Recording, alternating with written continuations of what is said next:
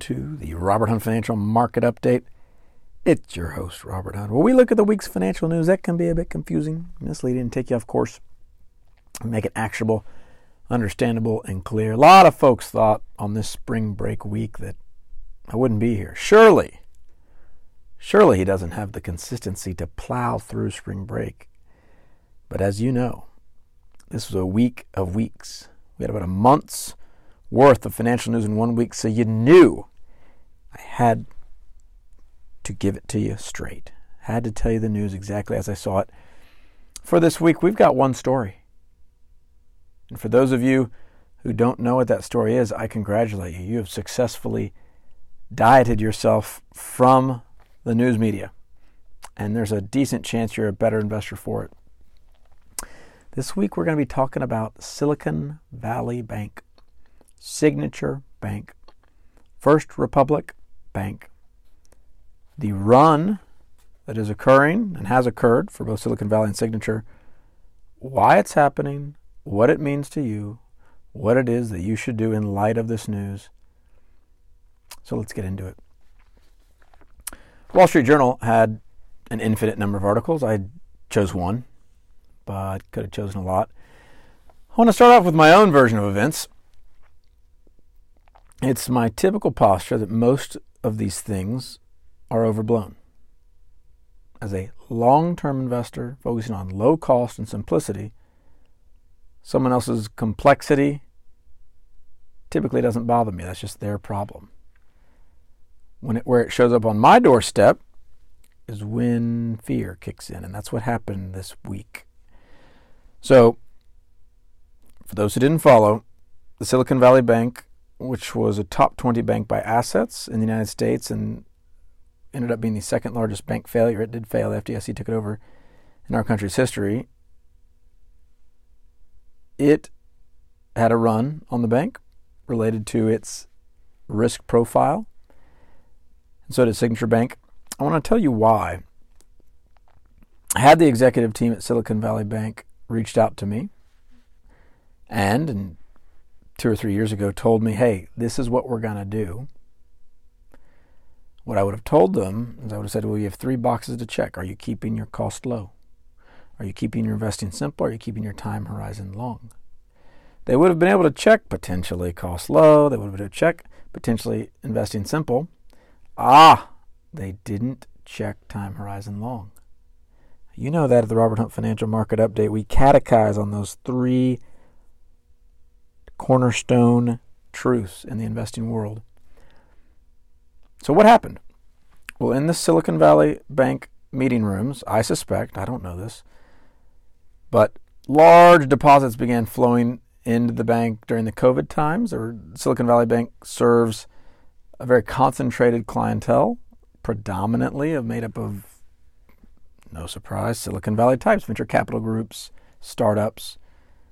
They put lots and lots of money into the bank when all of that was really going gangbusters as all the COVID money was flowing through. And when all that money was coming in, they had a choice to make. They could match duration, meaning that deposit money is quick money, it's short term money. So they would have had to invest in short term assets to match those durations. But there was no yield there. So as a bank, you're always looking at how do I make money on my money? There really wasn't there, and they didn't have enough loans that they could organically create demand for this money. And so they went out and they bought longer duration United States Treasury notes. Now, what could be so bad about that? There's no credit risk, meaning the United States government, it is believed, and I affirm it, that there's really no credit risk there. Uh, if the U.S. Treasury note does not pay, you have other issues because the U.S. Treasury prints its own money, so it effectively should never not be able to pay interest on a note. What they did incorrectly was they wanted yield, so they bought maturities closer to 10 years. So when the Federal Reserve started hiking their rates, and they earned maybe 1.35% or something on that 10 year money, when the Federal Reserve began hiking Jerome Powell, inflation's coming. Let's hike, hike, hike, hike, hike. Uh oh. And longer duration bonds, which is where there is some risk there, they went down. The value of their that their assets went down. And that that spooks people because that, that means you have less money. It means your bank is doesn't have as much capitalization, doesn't have as much money in the bank because your asset values are less. That creates fear amongst depositors. Whoops, we may have a problem here. Our Peter Thiel, we've quoted before, famed uh, Founders Fund venture capitalist and also founded PayPal and is kind of a serial entrepreneur that's been very successful. He put a he put a word out to all of his folks, all of his folks uh, startups, and said, "Hey, pull your money from Silicon Valley Bank." So imagine just this one decision they made in 2020, 2021, to reach for yield. Now, you, if, for my faithful listeners, you know I have a quote that Buffett taught me. There has been more money lost chasing yield than at the end of a gun. Meaning, people have lost more money trying to get yield than they have getting money stolen from them in all of humanity. And I agree. So these Silicon Valley Bank folks chased yield. They chased yield. They were unwilling to take what the market gives them. Now let's contrast that with someone else. If we are going to be hard on Silicon Valley Bank, and we are, and say, why would you do this? Why would you risk the entirety of your operation on a one-way interest rate bet? That's what they did. They put they didn't. I don't know if they knew what they were doing. I, I hope you hope they would. They effectively said, we're going to bet the entire company that interest rates will not rise that fast. I'm not sure they said that to themselves. They probably didn't think it would happen, but it did, and they therefore zeroed out their equity. Now, could you have seen this coming? I love pulling these things. Could the intelligent amongst us seen it coming? JP Morgan reiterated their buy rating on Silicon Valley Bank. They gave it a $300 price target as of January.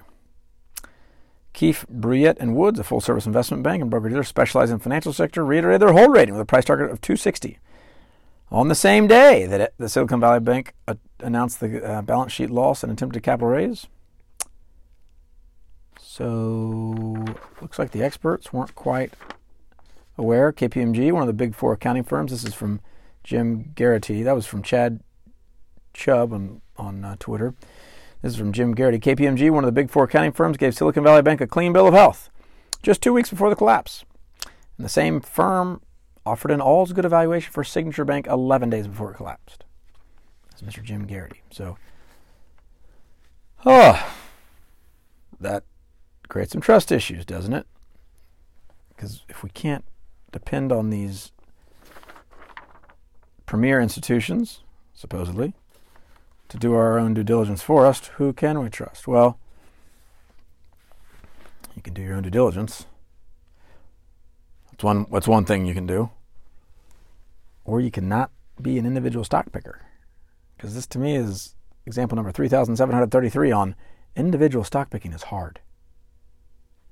I believe that is a genuine buy rating JP Morgan gave and they just didn't see the bank run coming. Neither did I, by the way. But I am in index funds, and hopefully so are you. But let's contrast Silicon Valley Bank, because if we're going to be hard on Silicon Valley, we're going to say this is what not to do.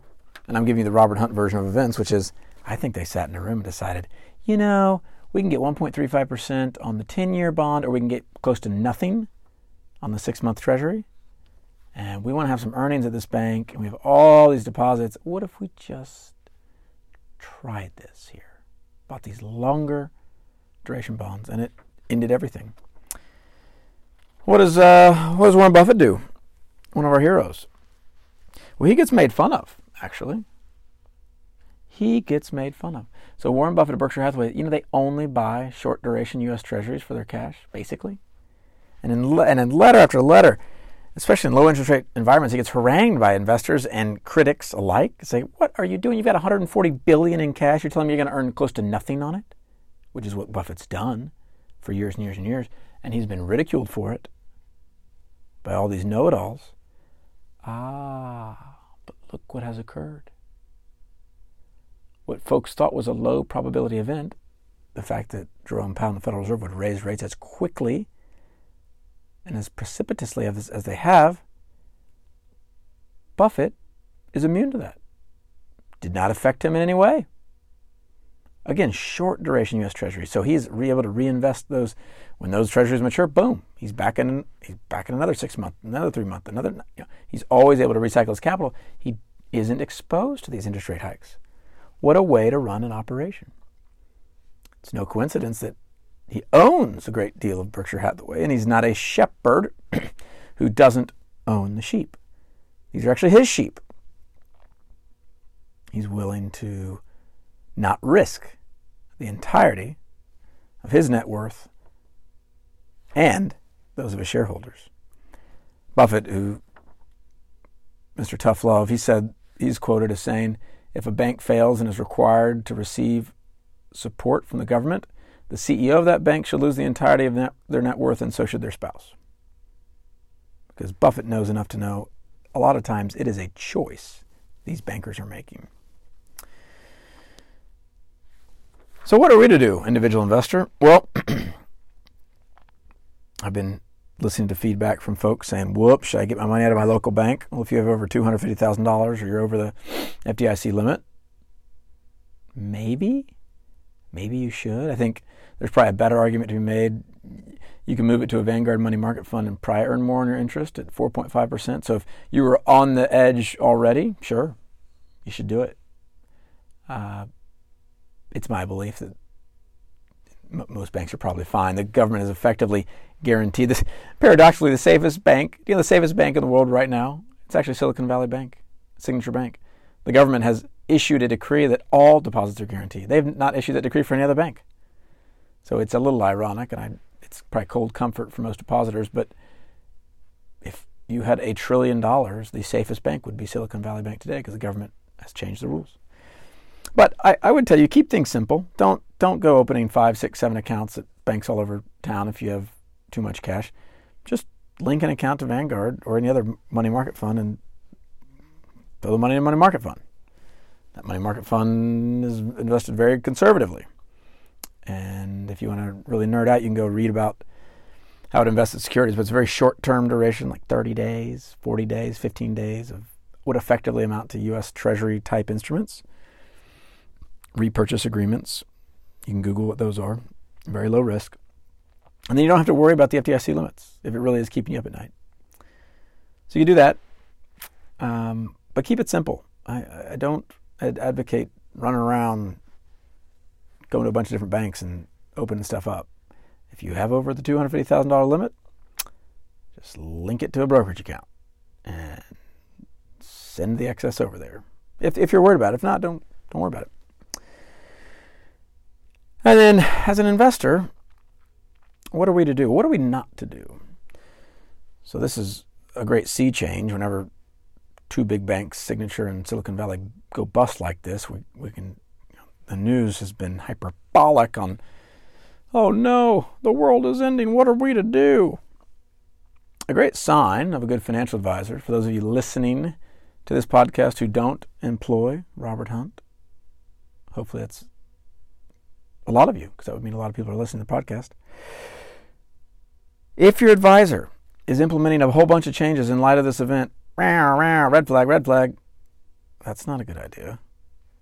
The idea that a whole a whole change needs to occur because of this means they're really just reactive folks. They really didn't have that strong a plan to begin with, and you may need to reevaluate your advisory relationship if you have a strong plan, doesn't mean you can't amend it or adjust it based on a change in your life, but it should be a change in your life. Perhaps a realization that your risk profile is not as aggressive as you thought. That's that's that's permissible, but this shouldn't this shouldn't cause concern to where you're moving money in and out of different investments, or you're changing strategies, you're you're reshuffling where money is. Have a simple plan have a long term plan, have a low cost plan, and it will be able to ride out these sorts of events with ease. Now, this is how quick the, the news changes. I like to quote by, I saw on Twitter by Warren Buffett. Now, interest rates may go lower. I don't know. I don't know. Uh, the market is now predicting they will go a little bit lower. But in the 2000, the year 2000 Berkshire Hathaway letter, that's what we do here Robert Hunt Financial. We, we, we dig. Other podcasts aren't doing this. But in the, in the year 2000, Berkshire Hathaway letter, Buffett talked about the best time to buy stocks. Because a lot of what's happening now is when these fears start creeping in and interest rates are higher like this, people want to instinctively, myself too, my flesh wants to go to the six month U.S. Treasury. That's the flesh now. Wants that stuffed animal, wants that guaranteed return. It, it's dropped now, but it used to be 5%, a little less than that. But when is the best time to buy stocks? What does Buffett say? Now, we're going to have to translate this because we're long term investors, not market timers. Buffett says this the best time to buy stocks actually was in recent years, you know, has been when interest rates were sky high. And it looked like a very safe thing to do to put your money into treasury bills. It well, actually, the primary got up to 21.5%. But you could put out money at huge rates in the early 80s. So you guys may remember Mr. Paul Volcker trying to tame inflation. The rates were really high. Interest rates were really high. You heard that right. 21.5% was the primary rate. Buffett continues, and as attractive as that appeared, it was exactly the wrong thing to be doing. It was better to be buying equities at that time because when interest rates changed, their values changed even much more. So, I like the long game that index fund equities provide, and Buffett does too. We can take this quote and use it as encouragement to stick with a strategy. Don't rotate into short term treasuries just cause you feel like it. If that's part of your plan and you you need the cash for something else in a short time frame, fine. But the idea that that's gonna take you home from an investment standpoint is not a good one. You can look at the big chart. The big chart says the winners in the investment game held equities over a long period of time. It wasn't gold, wasn't bonds, wasn't wasn't corporate bonds, wasn't US treasuries wasn't long duration, short duration bonds. It was equities, long term equities. So be willing to stay invested in times like these. The days of the summer soldier, it said, are long gone. And so it is that the summer investor days are long gone. This is when investing is not quite as fun, is it? it? takes a little bit of nerve. What are some exercises you can do to help you? I'd say read Buffett's letters, don't watch TV. Read Bogle's books, don't watch TV.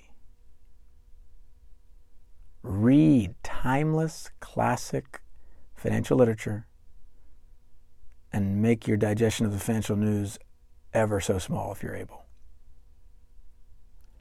Because what you feed yourself with is what's going to ultimately come out in actions. As we know, out of the overflow of the heart, the mouth speaks. Well, so it is out of the overflow of the, of the brain, you're going to act. Your thoughts are very powerful. So, what are you feeding your financial thoughts? Are you feeding on catastrophe and alarmism and rotating into various strategies? Are you feeding yourself with solid financial truths. Stick with those solid financial truths. What are those truths? Keep your costs low, keep your investing simple, keep your time horizon long.